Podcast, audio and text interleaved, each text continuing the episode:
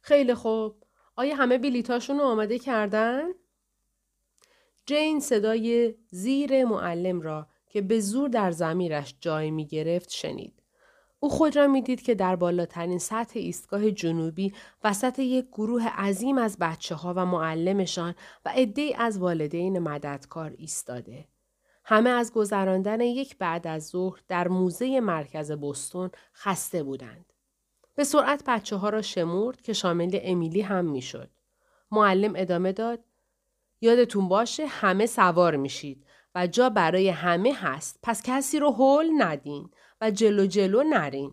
سرتون پایین باشه. حاضرین؟ ناگهان مردی کوتاه قد بدون اجازه سر تاسش را جلو آورد نگاهش مستقیما به زمین دوخته شده و از میان بچه ها راه می رفت. یک موسای خشمگین که از میان دریای سرخ می گذشت. دستهایش از دو طرف بچه ها را حل می داد. یکی از بچه های کوچک روی بچه دیگری افتاد و هر دو زمین خوردند و شروع به گریه کردند. پسر کوچکی از ناحیه چشم آسیب دید. مرد بدون توجه می آمد و با بیرحمی هر چه سر راهش بود کنار می زد. به باز کردن راهش از بین بچه های ترسان ادامه می‌داد. همه والدین با بیچارگی نگاه می کردند. ولی جین هوار زد. مرد تقریبا داشت دور می شد.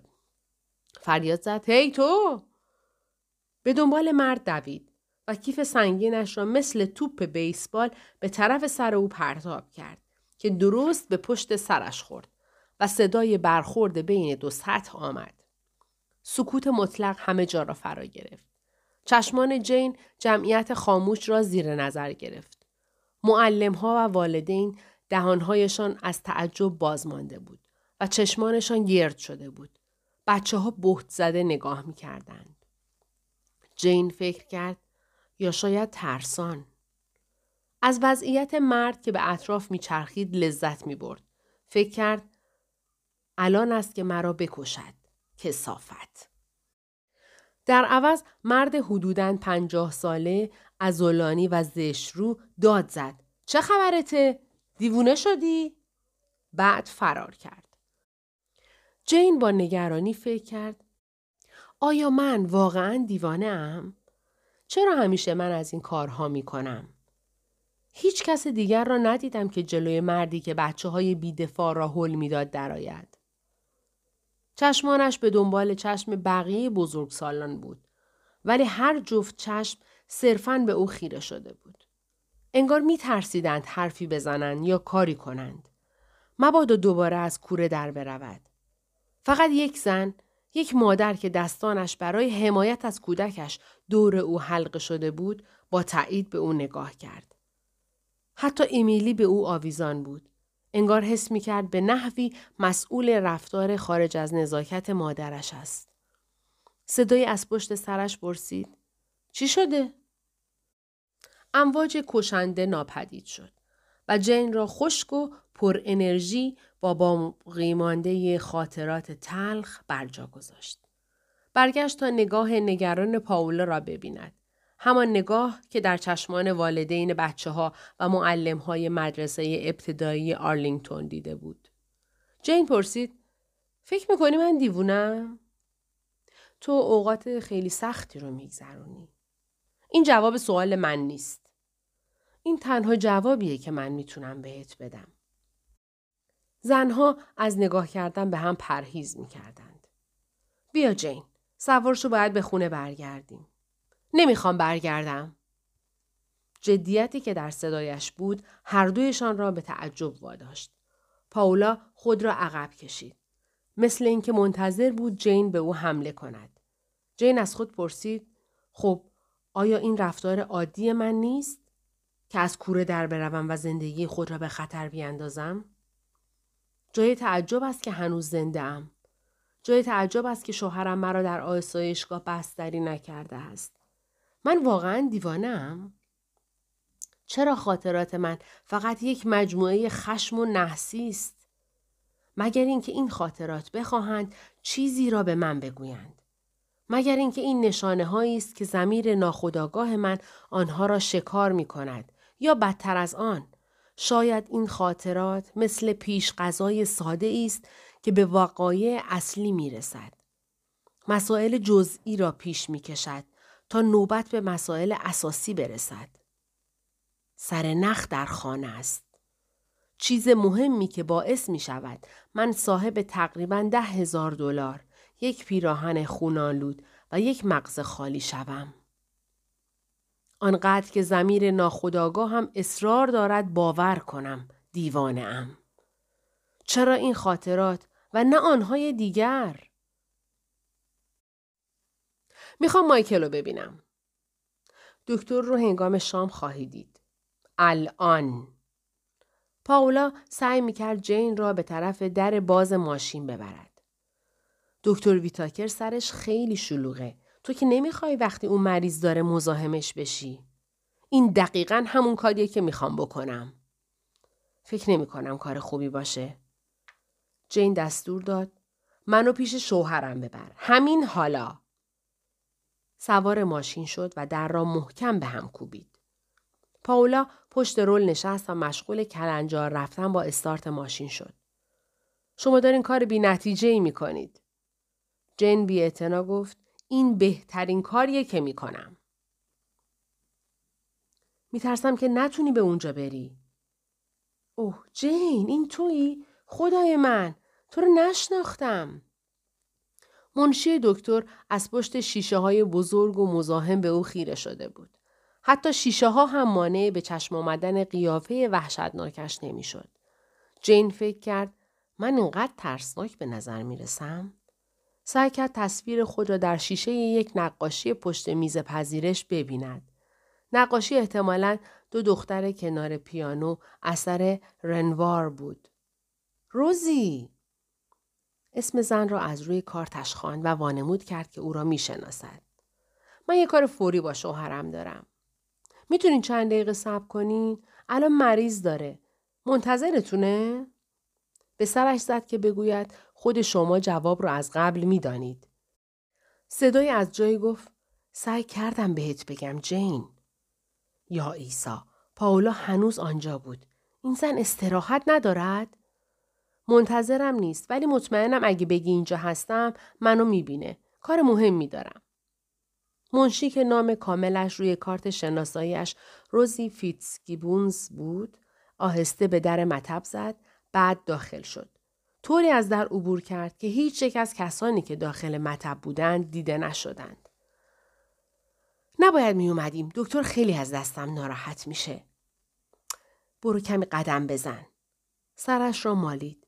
فکر کرد امروز مغزم بهتر از روزهای دیگر کار می کند. صدای صرفه بلندی توجهش را به ردیف سندلی های اتاق انتظار جلب کرد. زن غمگینی با دختر کوچکی که در بغلش نشسته بود حرف می‌زد. دخترک رنگ پریده و بیقرار بود و نمی‌خواست با اسباب بازی هایی که روی زمین ولو بودند بازی کند. مرتب ناله و صرفه می کرد. مادرش نگاهی به ساعت انداخت. جین فهمید بیشتر برای فرار از نگاه او بود تا دانستن وقت. یک ساعت میکیموزی بزرگ روی دیوار در دیدرس زن بود.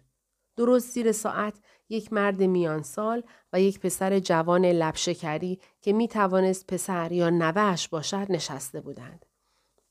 پسر جوان با چند هواپیمای مدل سرگرم بود. اسباهای روی هم انداخته پدرش یا پدر بزرگش به جای باند پرواز استفاده می کرد. آیا یکی از این هواپیماها بریدگی روی پیشانی مایکل را به وجود آورده بود؟ ببخشید؟ روی زمین زانو زد و به پسر که کنار پدر یا پدر بزرگش نشسته بود ملحق شد. ممکنه یه لحظه اون هواپیمای جتو ببینم؟ پسر با سوء زن به او نگاه کرد. هواپیما را به سینه کوچکش چسباند. قول میدم زود پسش بدم. پدرش گفت استوارد بذار خانومونو ببینن. جین کف دستش وزن آن را احساس کرد. یا بهتر بگویم فقدان وزنش را. چطور ممکن بود چیزی به این سباکی باعث به وجود آمدن زخمی به آن وسعت که تقریبا چهل بخیه خورده بود بشود؟ چشمانش را بست. سعی کرد هواپیمای اسباب بازی را با آخرین سرعت مجسم کند که چطور پیشانی مرد بلند قامتی را از هم میدرد. یک بچه چه قدرتی باید داشته باشد که چیزی به این سبکی را آنقدر محکم پرتاب کند که صدمه به آن بزرگی برساند. جین؟ مایکل ناگهان در کنارش بود و کمکش می‌کرد تا بلند شود. پسر کوچک فورا اسباب بازی را از دست جین قاپید. متاسفم دکتر ویتاکر. اون اصرار کرد که بیاین. عیبی نداره پاولا. کار خوبی کردین. جین حالت خوبه؟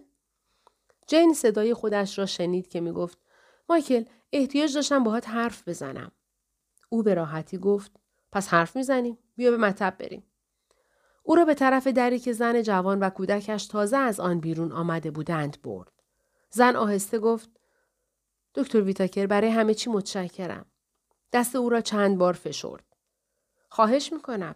فقط از این مرد جوان خوب مراقبت کنید و پیشرفتش رو به من خبر بدید. زن با ناامیدی پرسید لازم نیست دوباره معاینه بشه؟ نه مگه اینکه اتفاق غیر منتظره ای بیفته. البته اگر از چیزی نگران شدید همیشه می‌تونید به من زنگ بزنید. زن برای تشکر لبخند زد و دوباره دستش را فشرد.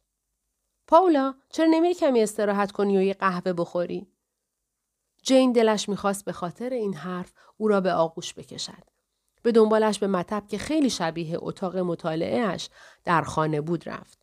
اساسیه مختلفی از چرم سبز و یک میز بزرگ از چوب بلوط اتاق را پر کرده بود و دیوارها سراسر پوشیده از کتاب بود. به سرعت متوجه عکسش روی میز شد. همینطور عکس بزرگ خندانی از دخترشان که دندان جلویش افتاده بود. همین که مایکل در را بست اعلام کرد من می‌خوام امیلیو ببینم. می‌خوای اونو ببینی؟ زود. همین الان. زود. او تاکید کرد و قبل از اینکه جین اعتراضی کند ادامه داد جین حالا نه ما توافق کردیم که بهتره اون با والدین من باشه تا تو گذشته رو آروم آروم به یاد بیاری. گذشتم رو به یاد آوردم. به سرعت آخرین خاطرش را تعریف کرد. به نرمی گفت جین با احتیاط کلماتش را سبک سنگین می کرد. حرفمو بد تعبیر نکن. خیلی عالیه که تو چیزایی رو به یاد آوردی. ولی این تازه شروع کاره. تو راه بسیار درازی در پیش داری. اینا فقط چند رویا و به یاد آوردن چند تصادفه. ولی زندگی روزمره نیست. فکر می‌کنم این ممکنه ادامه داشته باشه. حتی ممکنه خطرناک باشه. هم برای تو و هم برای امیلی که در این موقعیت خاص وارد زندگیت بکنیش. ولی من فکر کردم اگه اونو ببینم چی؟ که همه چی یادت میاد؟ جین سرش را تکان داد. آیا این همان فکری بود که می کرد؟ مایکل با قاطعیت گفت بعیده به این صورت اتفاق بیفته. اگر خاطرات تو بخواد یک مرتبه برگرده بعیده که همین حالا رخ بده. تو بعضی چیزا رو به یاد آوردی. قسمت کوچیک از یک زمان رو. نمیگم تو حافظت رو به دست نمیاری. اما میگم این احتیاج به زمان بیشتری داره تا تمام قسمت های اون با هم جور بشه. اگه ماها طول بکشه نمی‌خواست قبول کند ممکن است حتی بیشتر هم طول بکشد. خب این همون قدری که باید منتظر شیم. امیلی چی؟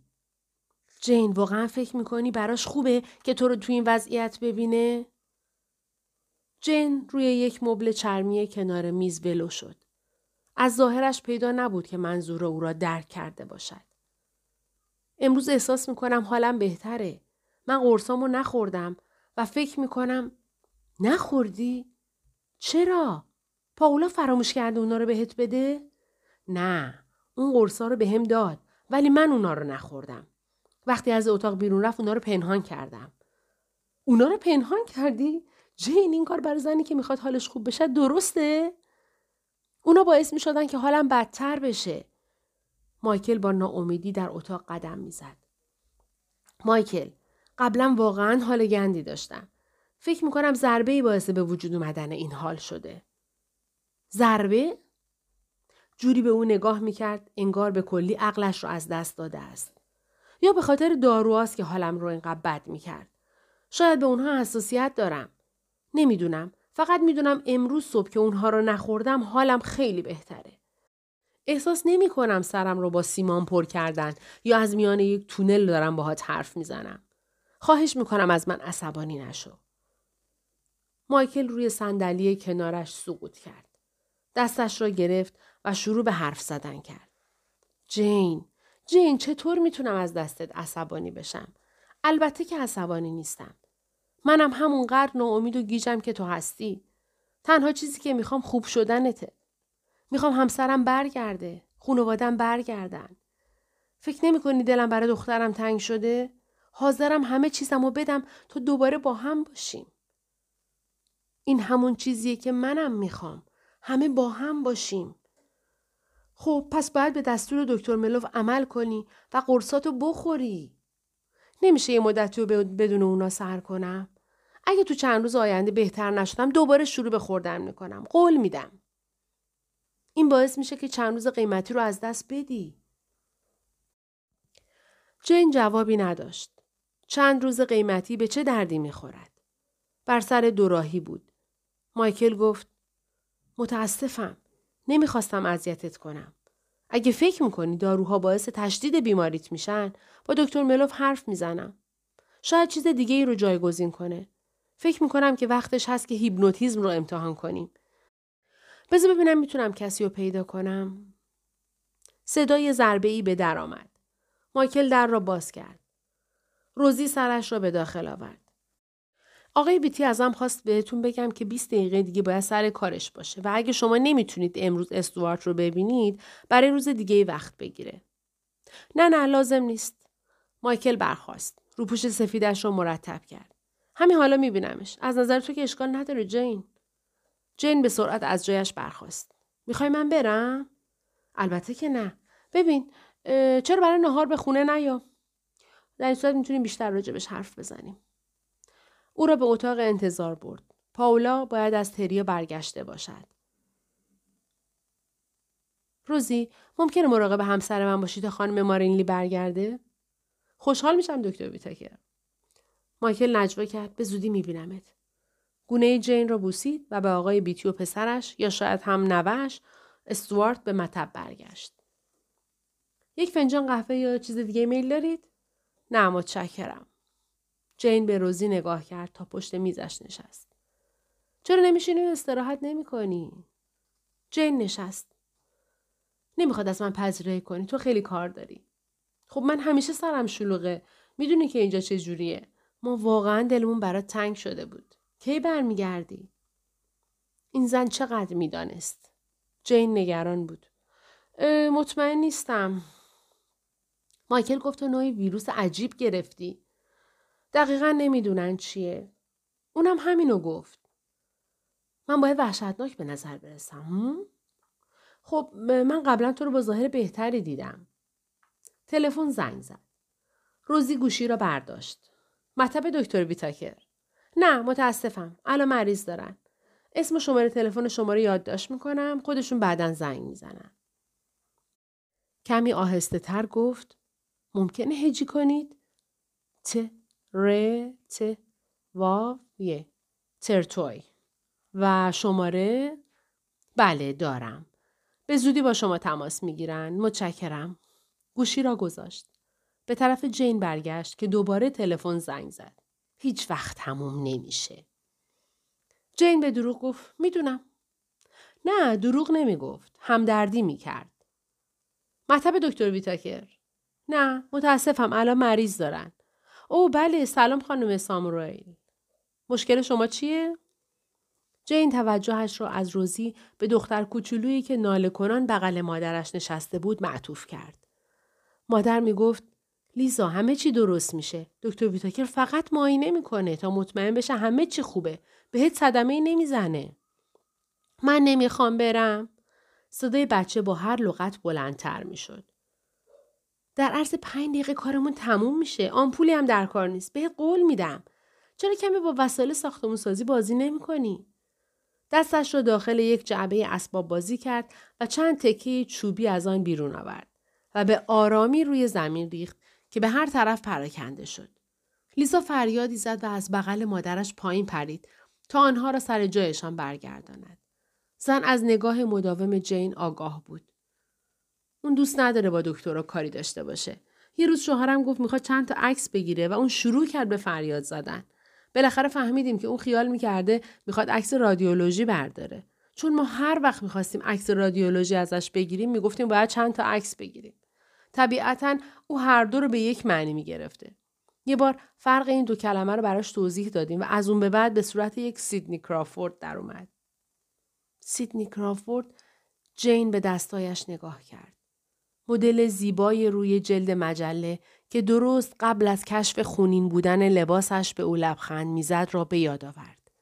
این خاطره باعث شد جین از جایش بپرد و بدون هیچ فکری به طرف در خروجی برود.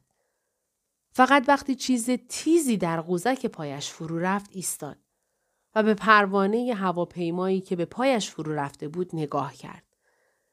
مثل ماری روی علفها دستش را دراز کرد تا آن را بردارد.